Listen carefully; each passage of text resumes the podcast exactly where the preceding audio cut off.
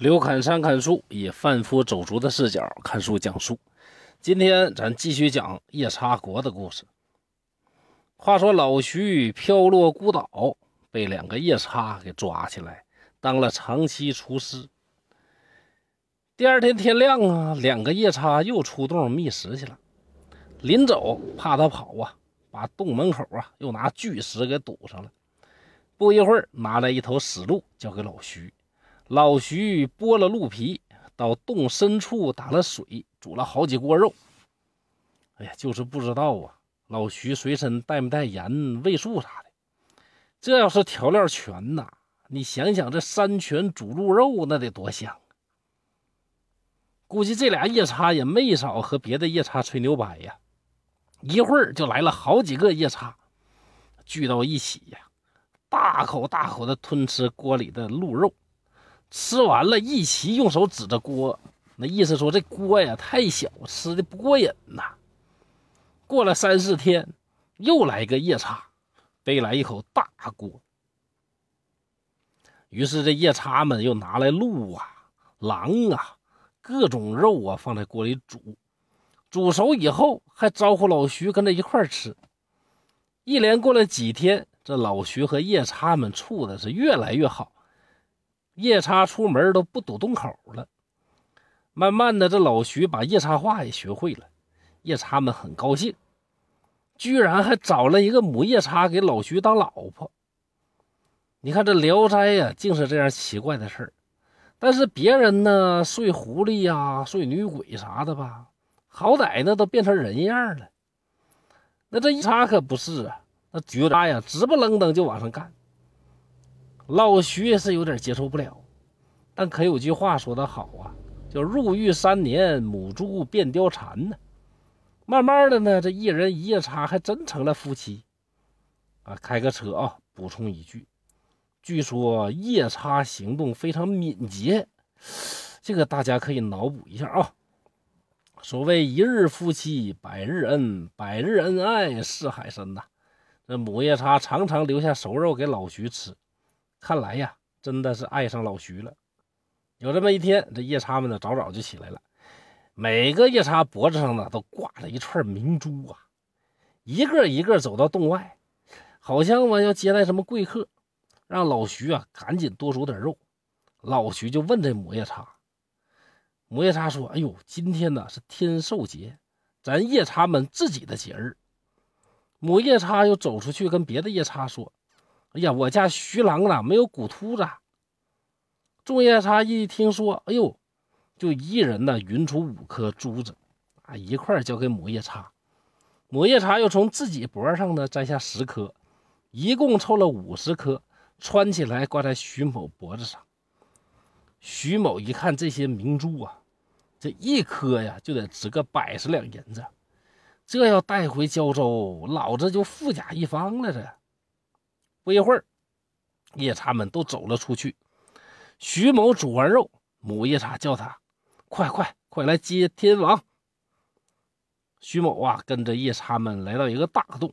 这个洞啊，足有好几亩那么大，中间一颗巨石，上边又平又滑。巨石周围摆着石座，最上手一个石座上蒙着豹皮，其余啊蒙的都是鹿皮。坐了有二三十个夜叉。不一会儿，只听狂风大作，飞沙走石，夜叉们慌忙出营啊！徐某见走来一个巨大的怪物，看样子呢也是夜叉。那怪物径直奔洞中，高高的蹲坐在鹿皮座上，向下俯瞰。众夜叉呢跟着一块进洞，分东西两列排好，昂起头，双臂交叉做十字状，向大夜叉行礼。大夜叉点了点头，问道。我没山上就这么点夜叉吗？众夜叉乱哄哄的答应。这大夜叉见老徐，问：“嗯，这玩意从哪儿来呀？”那母夜叉呢回答道：“哎呀，这是我家丈夫。”大家呢又对大夜叉夸起了徐某的烹调。随即，两三个夜叉跑去取了些熟肉来，献到石桌上。大夜叉双手施着，是饱餐一顿，也是极力夸赞味道美，并且吩咐道：“以后要按时供应给他熟肉吃。又看老又看老徐说：“你的骨秃子怎么这样短呢？”众夜叉回答说：“啊，他刚来，还没准备好呢。”大夜叉就从自己的脖子上摘下明珠串，脱下十颗，赏给徐某。这些珠子啊，比手指头尖儿都大，玻璃球那么大。母夜叉急忙接过来，替老徐穿好，挂在脖上。老徐呀，那挺会来事儿，也学夜叉的样啊，双臂交叉，说夜叉话表示感谢。大夜叉很开心，便走了，驾着狂风像飞一样，片刻便消失不见。众夜叉吃了他剩下的熟肉，便散了。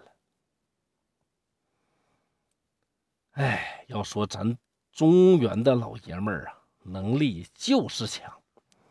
四年之后，这母夜叉居然生产了，这一胎生下了两个男孩，一个女孩。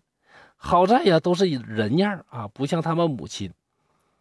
夜叉们都很喜欢这三个孩子，常常一起啊逗弄他们玩。有一天，夜叉们都去打神了。只剩下老徐一个人在洞里坐着，估计夜叉也是觉得人比夜叉好看。不知道从哪儿来了另一个母夜叉，想跟老徐啊这个搞一搞。老徐心想：我的天，这一个母夜叉都要要了我的命了，再来一个那可如何是好啊？从肉体到心灵啊都是抗拒的。母夜叉一看不从，很生气，一下子呢把他扑倒在地。正好这个时候，老徐的媳妇儿从外边进来了，见此情景是暴怒，一个窜冲上前，一顿电，咔咔一顿咬。哎呀，对不起啊，这这跑街干街霸去了啊！这总之嘛，这个老徐的夜叉老婆呀，很厉害，大获全胜，而且还一口把邻居的耳朵都给咬下来了。过了一会儿，那个母夜叉的丈夫也来了。老徐的老婆一看呢，这个置之不敌，就放了他，让他走了。从此以后，这老徐的夜叉老婆呀，天天看着老头，一刻也不离开，被这母夜叉寸步不离的看着。这不知道老徐是不是更想掉到海里淹死？一晃又是三年。孩子们呢都能走路了，老徐教他们说人话、做人事都说这混血基因优秀。这孩子们呢学了中原的语言，又学了一些中原的礼仪。另一方面呢，登山又如走平地一般，跟着老徐啊依依恋恋的，颇有父子间的情谊。一天。母夜叉带着一个儿子和一个女儿外出，半天没回来。此时正好是北风大作，徐某凄伤地想起故乡，便领着另一个儿子来到了海边，看原来的船还在，便和儿子啊商量着返回老家，不自己的母亲。老徐啊就怕自己的夜叉老婆阻挠，就没同意。父子二人登上船，顺风疾驰。只用了一天一夜，便回到了胶州。到家之后，徐某得知妻子早就改嫁走了，他就拿出两颗大的明珠，卖了数万两银子，家境就变得非常富裕。之后又把这个儿子正式的取名叫徐彪。这徐彪十四五岁便能举起几百斤重的东西，刚直粗猛啊！生性好斗，人有那个基因嘛。胶州的驻军主帅见了以后大喜呀，便让他做了千总。赶上边疆叛乱，徐彪在作战中是所向披靡，立了好多功劳。十八岁就提升成了副将。话说这爷俩啊，小日子过得是相当滋润呢。可是老徐在夜叉国还有一子一女，一个夜叉老婆呢。那这几位后来怎么样了呢？那且听下文分解。